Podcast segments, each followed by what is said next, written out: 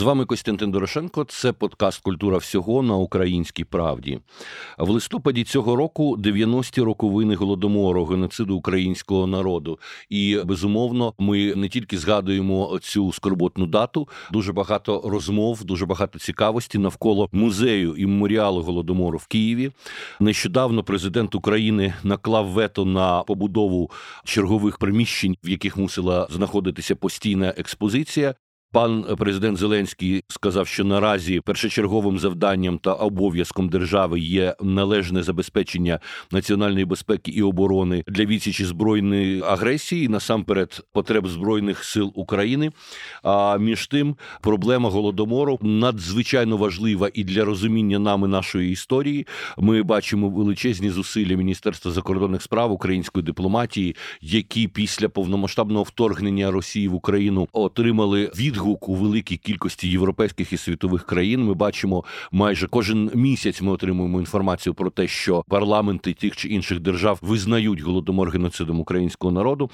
І от в час війни питання піднімається на часі чи не на часі культура. Безперечно, ми вважаємо, що вона не те, що на часі, а культура – це і є те, що відрізняє Україну і українців від решту. Це і є наш внесок якийсь в загальну цивілізаційну скарбницю. Я запросив до розмови сьогодні пані Лесю Гасиджак, виконувачку обов'язків директорки музею Голодомору. Вітаю вас. Доброго дня. Але перед тим, як ми почнемо говорити саме про музей, яким ви керуєте, я хотів би, щоб ми розібралися з вами взагалі, що таке сьогодні є музей. Тому що з реакції суспільства на питання фінансування музею Голодомору, з певних хвиль жорсткого несприйняття, мені здається, що українські громадяни, багато з них принаймні, сприймають музей чи як якесь місце для розваги, чи, можливо, як в радянські часи, місце для якоїсь ідеологічної індоктринації тих людей, які туди потрапляють, при тому, що там в світі музеї, вони це просто територія, яка відкрита абсолютно до відвідувача, вони, як правило, інтерактивні. Я, наприклад, був в музеї Варшавського гетто, в повстанні Варшавського гетто в Варшаві. Це ви ніби потрапляєте в комп'ютерну гру, але вона абсолютно реальна, там, де ви ходите по різних сходах, потрапляєте ніби в підвали і так далі. Це захоплююча і цікава, атрактивна історія. Напевно, з музеєм Голодомору треба працювати інакше, але все-таки, як ви бачите музей сьогодні? Дякую за класне вступне запитання, тому що насправді в це поняття кожен вкладає свій сенс. Як показує життя, дуже багато людей будь-яке зібрання чогось, якогось старого хламу вважає музей. У нас в Україні про це можна говорити і написати на цю тему не одну дисертацію, коли люди беруть собі в стару хатку, позбирають старовину, складуть її гарно і кажуть, це у мене музей чогось там. Забуваючи, що музей визначається кількома речами. Перше – це стала колекція. Друге – це колекція, яка експонує. І третє – це колекція, яка досліджується і популяризується. Якщо ж говорити професійною мовою, то визначення музею на сьогодні, воно зазнало трансформації. Сьогодні це не просто місце, де справді зберігають, досліджують, експонують і інтерпретують культурну спадщину. Це в першу чергу організація на службі суспільству. Тому в світлі цього всього я хочу сказати, насправді, увага суспільства до музею, яка з'явилася протягом останніх, до музею Голодомору, останніх 2 тижнів, це, можна сказати, здорова реакція. Хочеться вірити суспільство, яке одужує, і суспільство, яке здорове, яке справді цікавиться установою, яка функціонує на кошти державного бюджету, на кошти платників податків. І я вірю, що з часом, насправді, громадськість і суспільство почнуть більше брати активну участь, але не лише в контролі, але й в допомозі музею, формуючи різноманітні клуби друзів, не знаю, наглядові ради, благодійні фонди. І просто підтримуючи музеї не лише критикою в соціальних мережах, а й своїм відвіданням, придбанням вхідних квитків і тому подібне. Це от перше. А тепер уже, якщо наблизитися конкретно до нашого музею, тобто, да, ми є юридичною особою, і ми вже з 2009 року, тобто це 14 років, функціонуємо в просторі, який було відкрито в 2009 році як перша черга великого цілісного меморіального комплексу. За задумом архітекторів спочатку постала перша черга, це такий простір емоційний, завданням якого було відвідувача налаштувати на відповідний настрій, стати таким переходом від світу життя нашого повсякденного, успішного і щасливого, як тоді це вірилося, і до, власне, музейної експозиції, власне, будівлі, де буде розгорнута постійна благодійна експозиція. Всі знають історію, я не буду її переказувати, тобто в нас же ж, в залежності від того, яка влада, дуже часто міняється і політика, і внутрішня, і зовнішня, і культурна в першу чергу. Відповідно, добудувати другу чергу за президента Януковича не вдалося, але держава відновила цей процес у 2017 році. І тому друзі, колеги, гості Києва і взагалі українці, всі, хто слухає, ми вам вдячні страшенно всім, хто відвідував нас в першій черзі, в нашій залі пам'яті, хто відвідував наші заходи в рамках комеморативних заходів на рівні держави, які відбуваються в листопаді. І ми справді працюємо, відкриті для вас, але ми не маємо повноцінного музейного простору для того, аби працювати на повну потужність так, як ми хотіли би, і так, як має працювати музей. Тому, власне, і була цим витребувана необхідність повернення і, власне, спорудження другої черги. Бо в другій черзі у нас планується великий простір для основної експозиції. Тобто, що робить музей музеєм? Це основна експозиція, де експонується його колекція. Тема Голодомору унікальна, тому що влада дуже багато десятиліть робила все для того, аби стерти нагадування, пам'яті, все що завгодно, і докази про злочин, який було вчинено. Відповідно, ці предмети, які є у нас в основній колекції, вони справді унікальні, вони дуже важливі. Кожен з них говорить про якийсь персональний вимір Голодомору, про життя окремої родини, які формували весь цей український всесвіт. В залі пам'яті нема такої можливості, вона невелика. Це 450 квадратних метрів зі своєю архітектурою, яка була задумана і споруджена авторами, архітекторами, будівельниками. Так, ця споруда мала абсолютно конкретну ідею. Так. І це просто інтродукція, це вступ абсолютно до музею, це однозначно тобто, коли не музей. Коли ви заходите, відвідувач бачить, центром зали пам'яті є вівтар і інші, є трохи вітрин, є режисерський і сценографічний задум, який втілюється сьогодні. Так, але колекція там не експонується, і все це буде в другій черзі.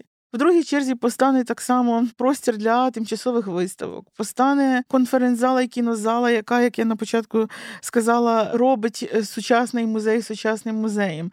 Це місцем для дискусій, місцем для продукування якихось сенсів, місцем для обговорення не лише музейних питань, які стосуються спадщини, а місцем, де обговорюються нагальні, актуальні питання в нашому випадку, в випадку музею, в випадку України.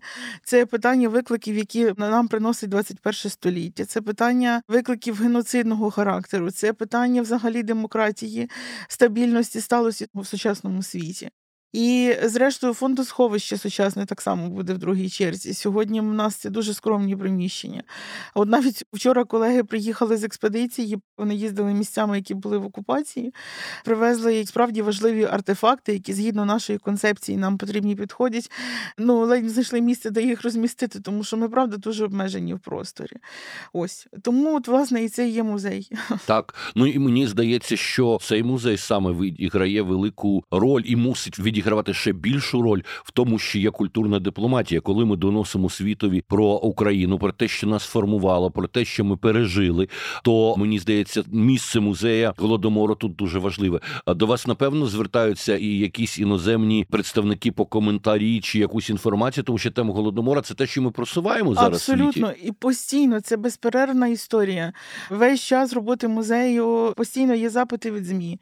А от, наприклад, яскравий приклад в грудні, коли Бундестаг Німеччини приймав рішення про визнання Голодомору геноцидом. Напередодні приїжджало кілька німецьких каналів, які акредитовані в Україні. Вони, звісно, записували ролики в нас, брали коментарі у нас, брали коментарі в науковців і просто в пересічних громадян на території музею, для чого нам це потрібно. Музей займав весь час своєї роботи. Навіть в рамках цього обмеженого простору, про який я кажу, ми розуміємо, що ми маємо працювати поза межами простору, і ми це робимо. Окрім наукової роботи, яку тримають науковці музею, це величезна просвітницька робота як на рівні українського суспільства всередині країни, так і за кордоном. Тобто в нас є контракти, меморандуми, і це питання не вчора, звісно, постало, це все триває весь час роботи музею. Наші виставки інформаційного характеру, вони експонуються по всьому світу, від штаб-квартири ООН в Нью-Йорку, як було восени 2022 року.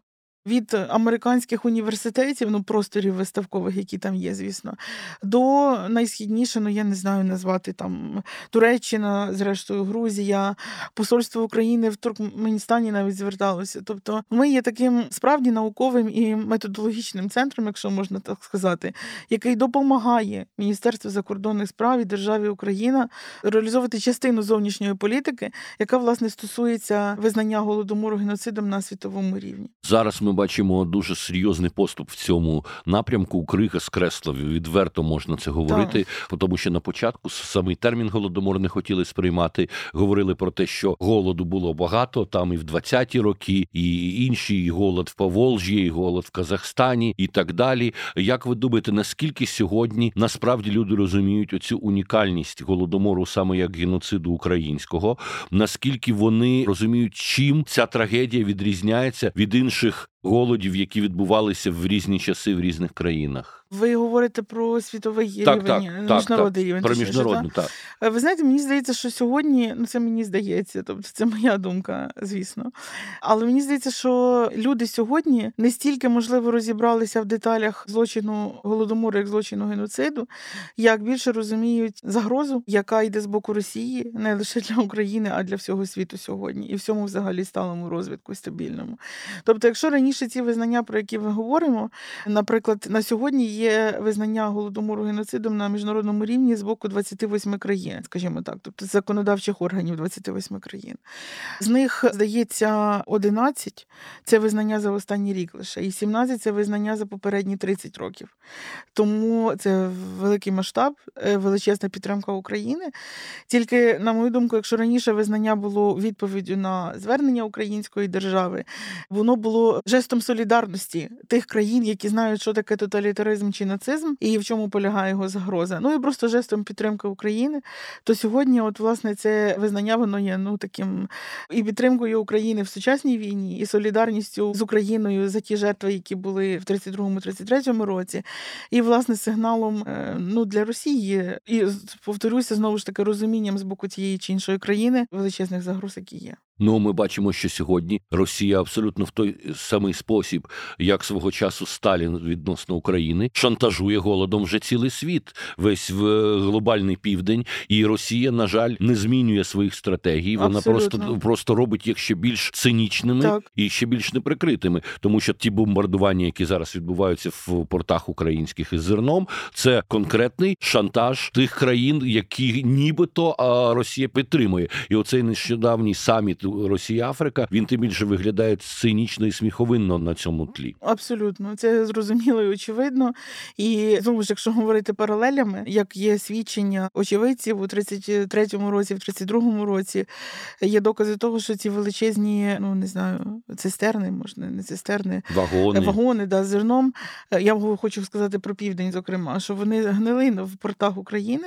Це зерно, яке було вилучено в результаті хлібозаготівель в населення. Ну, частину, звісно, було, ми знаємо цю всю історію, да? Частина була продана, щоб отримати гроші, але більшість була просто знищена, бо стояв чіткий план заморити голодом, щоб придушити нації творчі, рухи за незалежність в самій Україні, підкорити її, зробити покірною. Так, ми знаємо, що це все прикривалося теоріями Сталіна про те, що з розвитком побудови соціалістичного суспільства буде наростати класове протистояння, і це постійний пошук ворогів, і селянство було призначено ворогами. Але ми знаємо прекрасно, що в українській історії, в історії століть бездержавності, саме селянство, воно і несло, і культурний код, і мову, і якісь традиції, тому що, ну, інтелігенція, з іншого боку, теж була винищена ще раніше, в 20-ті роки. Ну, власне, це й хочу сказати, що, розумієте, не тільки селянство. Селянство було знищено в результаті штучного голоду.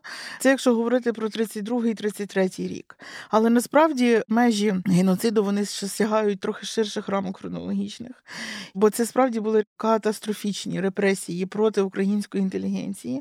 І це були величезні репресії проти української церкви.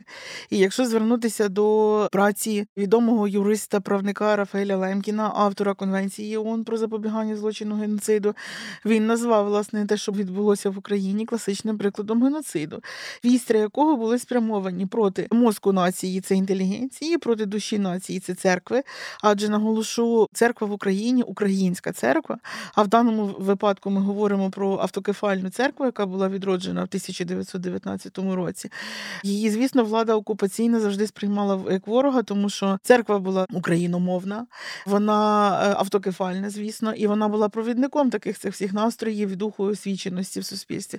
І третє вістря було проти селянства як хребта, як основи, справді, бо воно становило більшість і воно економічну основу нації. Ну, те саме відбувалося потім із греко-католицькою церквою. Ми знаємо, що знищення греко-католицької церкви, переведення, переманювання, залякування. Ця політика відбувалася в Російській імперії ще починаючи з Катерини II. Постійно ставилося це в завдання якось перетягнути греко-католиків на православ'я. І в часи Першої світової війни, коли митрополит Андрей Шептицький був забраний у полон російським урядом і так далі.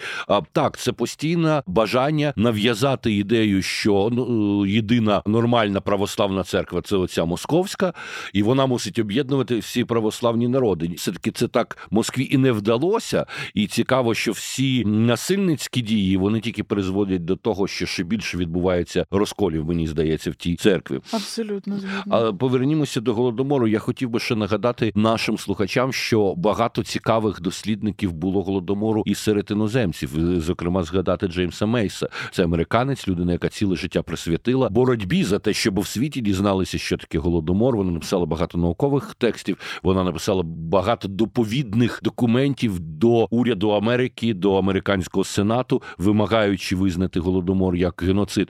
І, до речі, оця наша традиція «Запали свічку», ми кожен рік це робимо, вона запропонована була саме Джеймсом Мейсом свого часу. Я думаю, що ми мусимо його в цій розмові згадати. Саме так, абсолютно. І хочу додати, що до цього часу в Києві немає пам'ятника Джеймсові Мейсові, хоча рішення про його встановлення неодноразово було зафіксовано в указах президентів України. І нібито я знаю, що конкурс було проведено, якийсь там переможець є. Ну, хочеться вірити, що, можливо, після перемоги, коли це буде на часі, але ми справді гідно вшануємо. Тим більше ще хочу додати ще один внесок Джеймса Мейса, це те, що в тому числі він проводив опитування і збір свідчень очевидців Голодомору серед української діаспори. Тобто цінність полягає цієї справи в тому, що це були люди, які пережили Голодомор не в дворічному віці, а в більш пізньому. Відповідно, їхні знання, відчуття, вони є більш усвідомленими. І це були понад 200 записів інтерв'ю. Абсолютно унікальні, за цим теж стоїть Джеймс Мейс. Стосовно наукової репутації музею Голодомору, ми не можемо оминути історію, яка нанесла серйозну шкоду науковій саме репутації музею. Йдеться про попередню директорку пані Олесю Стасюк і про те, що нею були надруковані матеріали, які зібрані нібито в співпраці з СБУ, наскільки я розумію, де була названа цифра в 10,5 мільйонів жертв Голодомору, і ця цифра виходить більше, ніж жертв Голокосту і так далі. І науковий підхід, який дав цю цифру, він викликав дуже велику кількість запитань і навіть обурень серед методології, серед тих людей, які займалися десятиліттями Голодомором. Я знаю, що ви зв'язувалися з СБУ, щоб з'ясувати у них, на яких даних ця методологія працювала. І розкажіть, будь ласка, трошки про цю ситуацію, про її сприйняття в наукових колах і про те, що ви робите, щоб якось світло внести в цю історію. Я трошки вас поправлю, чи даруйте, якщо можна. Так, будь ласка, безперечно. Бо ситуація була і такою, що в вересні 2021 року на конференції на міжнародному форумі, це так називалося, музей і інші організатори цього форуму оприлюднили результати експертизи, якими стали, власне, новітні демографічні дослідження, в результаті яких дослідники прийшли нібито до фінальної цифри демографічних втрат українців від Голодомору, і ця цифра становила, на їхню думку, 10,5 мільйонів осіб.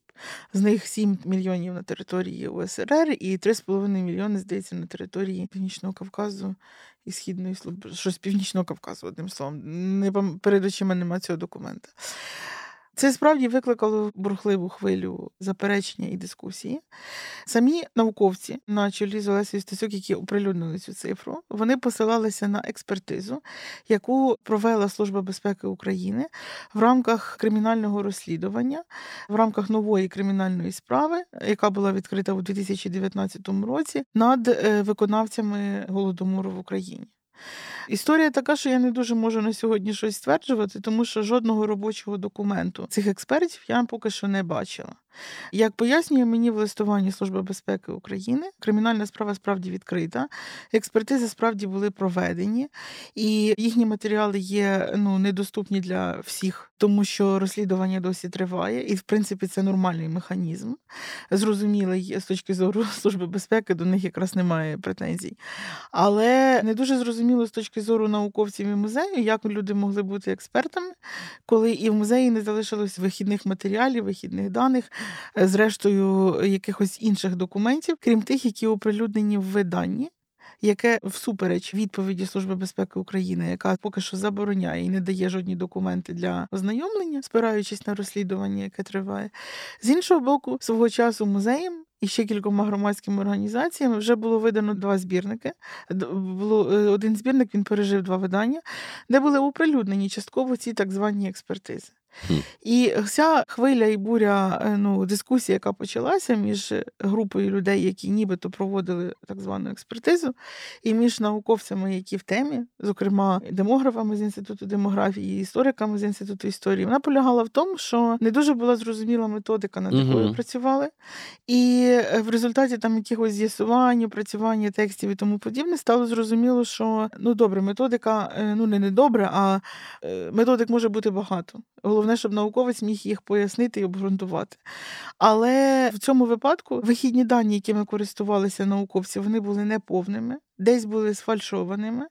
І більше того, сама методика ще й не була обговорена в професійному, мова не про громадськість, яка у нас у всьому розбирається, а власне в професійному демографічному середовищі, як часто буває в науці, коли генетики обговорюють щось з генетиками, а орнітологи обговорюють щось з орнітологами. І от, власне, це все спричинило справді скандал, але між науковцями і між частиною людей, частина з них були це, в тому числі, Олеся Стасюк, Микола Герасименко, який стояв за цією експертизою, і деякі працівники музею, і громадськість, яка часто у нас завжди ж громадськість дуже багато говорить.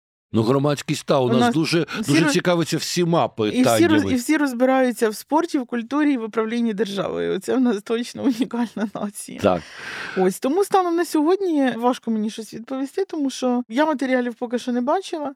Очевидно, що ті, хто працювали над цими експертизами, хтось відмовчується, хтось каже, от у нас в музеї є співробітники, які для неї робили конкретні експертні висновки по дуже вузьких конкретних питаннях. Вони кажуть, вони, правда, не несуть відповідальності за комплексні рішення, бо вони відповідали лише за надання інформації про те чи інше. Відповідно, це питання відкрите. Тобто я маю на увазі, що люди, які стояли за цими винаходами, скажімо так, можуть або доводити свої дані, поки що вони не доведені, ці результати. Відповідно, я лишаюся на тих засадах, на яких лишаюся. Цифра, яка є сьогодні офіційною, це та, яка виведена Інститутом демографії 3,9 мільйона. Очевидно, що вона не є остаточна. Очевидно, що потрібно продовжувати дослідження, як дослідження архівних документів, так і я є адепткою ексгумацій. Бо я багато читала з цього приводу, і в усьому світі практика ексгумацій в випадках, в історіях, де відбувалися масові злочини, воєнні злочини, злочини проти людяності чи геноциди, всюди працювали ексгумаційні команди, а у нас на сьогодні в Україні ексгумацій місць масових поховань практично не... я знаю про одну єдину, яка проводилась на державному рівні. Але ми знаємо про близько, це тільки те, що ми знаємо, але це не вичерпні дані, звісно. Ми знаємо про близько 1000 місць масових поховань. От якби відбулися ексгумації, можна було б якось екстраполювати, бо знову ж таки є якісь формули, є досвід міжнародний, як це рахується в Бруховозі. Тому, можливо, ця цифра справді може вирости. Мені доводилося читати, що в селах, які пережили Голодомор, це настільки жахливо впливало на людей, ще і нав'язували їм певний комплекс провини стосовно тих, хто загинув, і що в багатьох наших селах є місця там, де пам'ять людей, які загинули в Другій світовій війні, і стоять якісь меморіальні комемораційні там пам'ятники, а дуже велика кількість захоронень людей, які загинули в час Голодомору, вони забуті, це були братські могили, люди не хочуть про це згадувати, люди не хочуть туди повертатися. Як ви думаєте, з чим це пов'язано, що люди настільки цуралися тих своїх близьких, які загинули? Це настільки катастрофічне було переживання, що людям настільки хотілося витіснити пам'ять про... Я не вважаю, що люди цуралися. Моя позиція, що люди не цуралися. Людям заборонено було. Це ці місця, про які я кажу, місця масових поховань, тобто кілька ям братських, куди справді відповідальна людина звозила померлих, об'їжджаючи всі двори. І просто про це заборонено було говорити, заборонено було вшановувати. Ми маємо багато історій, коли розказують люди, що там моя мама завжди на поминальний день туди теж на ту купу носила паску крашенкиним за українською традицією поминальною пост-великодньою. Тобто всі знали, це не цурання було. Це от така була заборона, бо спочатку за це могли покарати, а потім, чи пройшов час, змінилося покоління. І сьогодні ж ми не цураємося, але я не знаю, в деяких селах поставили пам'ятні знаки на цих місцях, а в деяких і не поставили. І знаєте, ви ще забули, що я не відповіла на один момент. От ви, коли говорили про цей скандал, який був, ви згадали і про взагалі питання втрат демографічних, Голокост, тому подібне. Знову ж, я є адепткою і прихильницею того, це... Коли ми перестанемо порівнювати втрати, от тоді якось там ми станемо на шлях оздоровлення. Це неправильно. Геноцид визначає геноцидом не кількість вбитих. Геноцид визначає геноцидом намір і механізм, який було застосовано. Повторююся завжди, що в Сребрениці цей геноцид визнаний. Там 28 тисяч, тобто це не мільйони навіть, але він є геноцидом, бо це справді була страшна різанина. І згідно міжнародних норм він доведений. Це я завжди до всіх звертаюся. Не потрібно порівнювати, і це маніпуляції, і пересмикування, коли ми розказуємо, от там Голокост євреїв більше померло, чи менше, чи більше, чи менше. Не в цьому питанні, не в цьому справа. Питання справді, я щиро розумію всіх, хто, коли ми говоримо про Голодомор, про нас, українську політичну націю, коли ми хочемо знати правду, бо правда – це справедливість, в першу чергу. Але це точно в здоровому здоровому мозку це не змагання жертв. І цього бути не може. Ви знаєте, цей підхід нам залишився теж в спадок від Радянського Союзу, для якого взагалі було нормальним ставлення до людей як до цифр. І тому, згадаємо, після Другої світової війни до кожної річниці перемоги в Великій Отечественній війні Радянський Союз виставляв нову цифру своїх жертв. Вони росли і росли і росли. Вже коли ми з вами навчалися в школі, то, напевно, 20 мільйонів, здається, вже було проголошено за Брежнєва. І воно постійно пухла ця цифра, а питання в тому, що це дійсно приниження, тому що трагедія – це історія кожної конкретної окремої людини, а не цифра, яка мусить розбухати, бо це просто статистика, вона нічого не додає. Трагедія – це коли ми дізнаємося про долю конкретної трагедії в цьому морі. І це дуже важливий момент.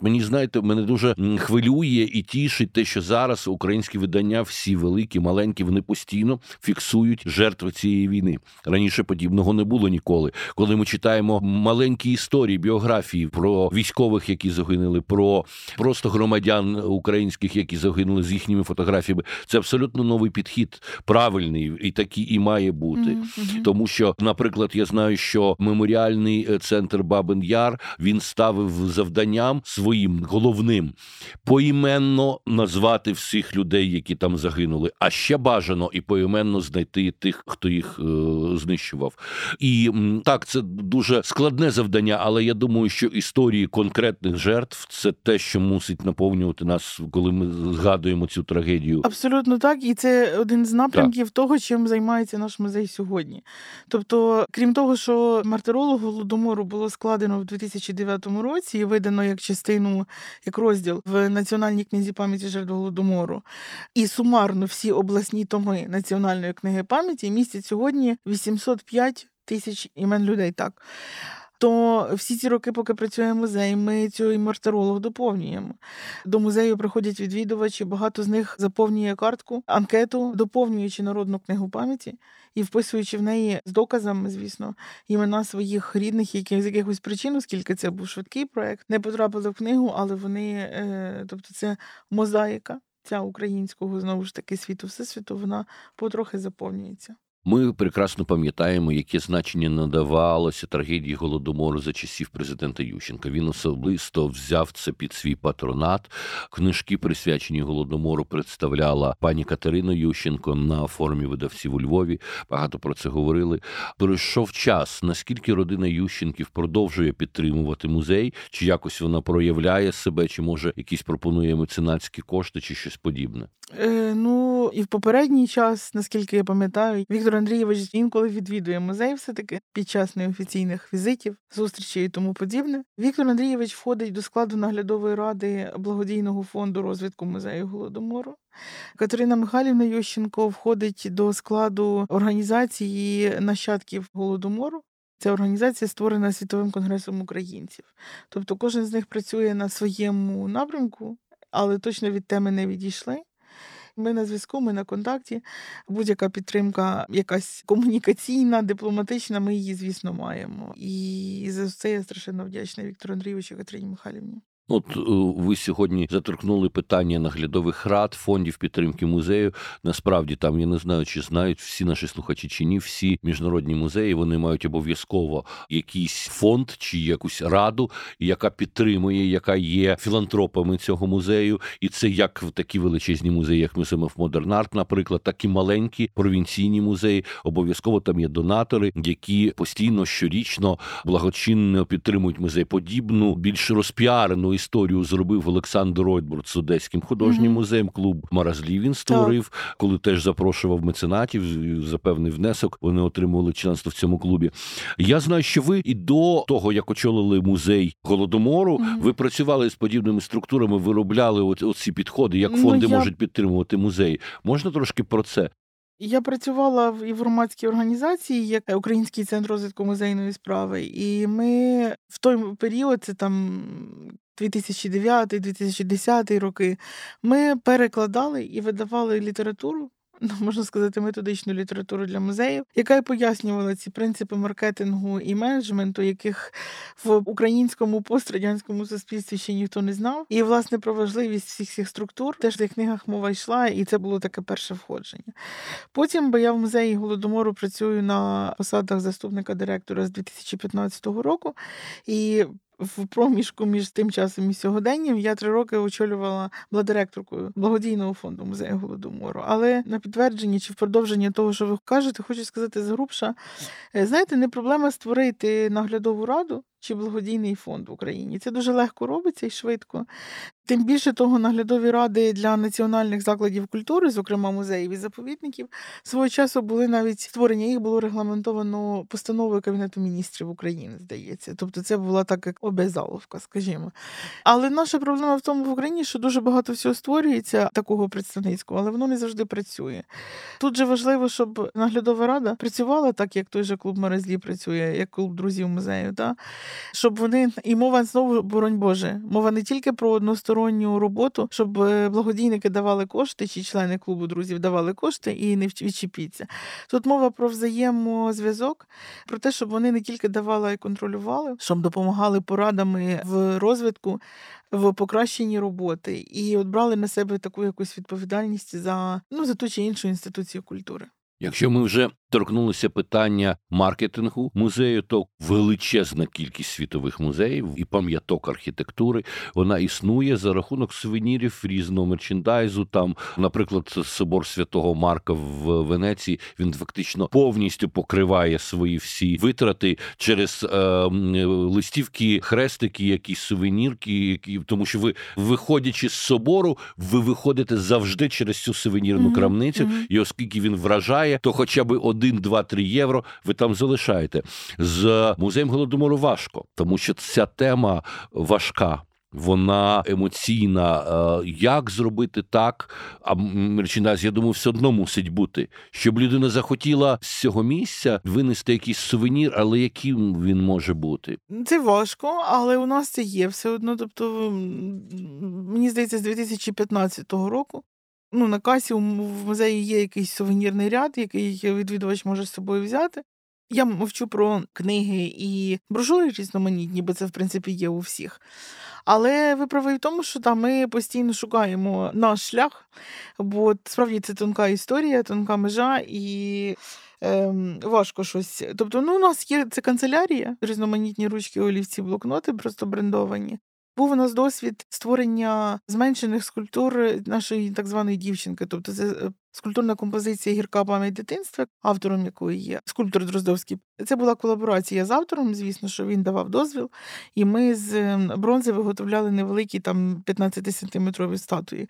Вони дуже швидко розкупилися, насправді, хоча вони були не дешевими. І це ж все офіційний продаж в музеї.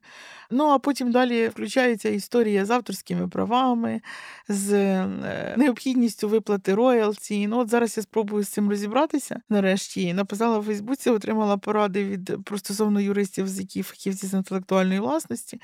Бо в мене постає питання, коли автор робить щось на замовлення держави, для держави, і в музеї встановлюється та чи інша скульптура, авторське право зберігається. Тут безумовно, звичайно, пожиттєво просто на весь час.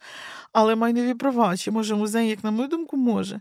Тому що це замовлення держави, людина створювала, отримала за це якісь кошти, і ми можемо робити що завгодно. Мікрокопії, максокопії і тому подібне. Так, тут, мені здається, просто одразу продумувати і підписувати відповідну угоду, що людина, як колекціонер, коли він купує якусь картину, дуже часто нас про це не знають, а потім репродукує її в журналі, художник може подати на нього в суд. Але колекціонер одразу може підписати з художником угоду, що він купує не тільки роботу, а й право її репродукувати. Це просто питання нашої освіти юридичної. З одного боку, з іншого боку, Державний музей не має механізму виплати роялті, навіть якщо це 1 гривня, умовно кажучи. Так. Тобто це теж питання до дослідження. Що стосується ще сувенірки, наш сегмент – це те, що ми експериментували, що в нас непогано виходило. Це все, що пов'язано з свічками, тобто в світлі цієї традиції, започаткованої Джеймсом Мейсом, акції «Запали свічку у вікні» в 4 суботу листопада. Тобто це підсвічники, це свічка. І, до речі, у нас є майстер-клас з виготовлення свічки. Практикували ми це з школярами, з дітьми, які на майстер-класі виготовляють свічку, слухають лекцію невелику про її роль в українській культурі, а потім віднесуть додому і з батьками запалюють у вікні. І це є таке продукування, така комеморативна практика. Так. Ось. Пробували з цим, це теж дуже цікава ніша. Думаю, що ми з часом будемо розвиватися, і в другій черзі, коли вона буде відкрита, там буде дуже крута, дуже інноваційна сувенірна крамниця. Обов'язково. Крім цього, ви сказали про майстер-класи. Це справді важливий момент, тому що музей, особливо музей Голодомору, який важливий для нашого розуміння свого ідентитету, він працює не тільки і, можливо, навіть не стільки на іноземних туристів, скільки на людей, які тут. І мені здається, що завдання музею – зробити щось так, щоб люди не один раз прийшли, як нас водили в дитинстві в цей музей там Леніна чи ще щось. Це було обов'язково. Ми там нудьгували, ми не знали, як звідти збігти. Я вам співчуваю. Щоб ніколи в житті більше туди не потрапити. А очевидно, що музей мусить працювати навпаки, щоб люди, які туди потрапляють, захотіли повернутися. Які можуть бути програми, моменти, саме в музеї Голодомору? Це у нас і є сьогодні, тобто це різноманітні лекції на ті чи інші теми, це не обов'язково завжди тема Голодомору. У нас є фахівець, співробітник наш, він фахівець і дослідник Кубані, українців на Кубані. І він класний лектор, пан Дмитро Білий. І його лекції користуються завжди попитом. Це різноманітні кінопокази, обговорення, які, знову ж таки, на дотичні теми, не тільки на, власне, про вбивство голодом, а про всі сторінки, які є складовими там геноциду, і взагалі про життя України в час окупації більшовицької, і взагалі радянського періоду. Це теж наша тема, ми з нею працюємо і пробуємо навіть із мистецтвом працювати. Тобто в музеї за ці роки є досвід і створення дитячої вистави на тему ну, глобально це Голодомору, дали там свій сюжет, тобто це нічого такого травматичного, як хтось міг би подумати. У нас є досвід і моновистав, і співпраці з театральним мистецтвом, скажімо так. Це все теж наш сегмент, і ми це розуміємо і охоплюємо його. Як ви думаєте, чи можливо повернення до теми побудови оцих нових корпусів для музею? Одного. Це одна будівля. Це одна. Вона цікава, до речі. Я бачив в «Українській правді» минулого року було інтерв'ю розгорнене з вами, і там були надруковані фотографії цього проєкту майбутнього музею. Вони вражають, це дуже цікаво. Це архітектура без архітектури. Тобто, справді, це будівля, яка вписана в пагорб. Не псує ні пейзаж, ні всі дерева на місці, всі зелені насадження. І там родзинкою будівлі є цей дах, який зламаний нібито, який символізує собою поверхню землі, яка зрушується від того, що рослина росте, насінина дає паросток. І тут символіка така, що цей дах зламаний правдою, яка проростає на світло через темряву століть і через всі ці забуття. І зрушує, власне, цю правду, яка росте і рухається. От вся ця основна експозиція, яка буде розташована, всі ці голоси свідків, голоси тогочасних журналістів, які писали правду, Гаррет Джонс, Малкольм Магеріч і багато-багато інших. Наші сучасники, той же Джеймс Мейс і краєзнавці в кожному населеному пункті, які наприкінці 80-х почали збір перших свідчень. Оця вся сила людських людей голосів, вона, власне, є цією правдою, такою силою, яка ламає дах і робить його таким цікавим в архітектурному плані, яким він є. Так, і як ви думаєте, можливо, є сенс, поки ви не маєте фінансування від держави, зробити якийсь спільно кошти? Як за дуже багато людей зараз збирають донати, звернутися до тої самої, можливо, діаспори, пояснити їм ситуацію, що насправді, знаєте, культура в Україні так, після початку повномасштабної російської агресії дуже недофінансована, але нам намагалися допомагати велика кількість міжнародних організацій. І допомагають. Хочу продякую вам за ідею. Очевидно, ви мали і без мене такі думки. Точно ні, бо хочу ще раз, я вже багато про це говорила на цьому тижні, ще раз хочу звернути увагу. Кошти на будівництво, це для завершення будівництва. Це кошти не для музею нинішнього, не для юридичної особи, яку я представляю. Є окрема організація, державне підприємство, дирекція з будівництва, яка має функції замовника, надані йому органом управління Міністерством культури, і проводить всі ці роки, власне, будівництво. Тобто ці кошти були призначені для дирекції, і дирекція мала, згідно цих договорів, які вона має з генеральним проєктувальником, з генеральним підрядником, субпідрядниками, їх витратити на те, щоб завершити будівництво і всі впорядкувальні роботи. Ми, музей, як юридична особа, ми маємо свій, це так само гроші з державного бюджету, в рамках бюджету Міністерства культури. Це, звісно, що і зовсім інші цифри, на порядок менші, бо хто працює в установах, той знає і так далі. Тобто ми працюємо, свою роботу робимо, і ми незалежні від цього конкретного випадку з виділенням коштів, про який говорить вся Україна.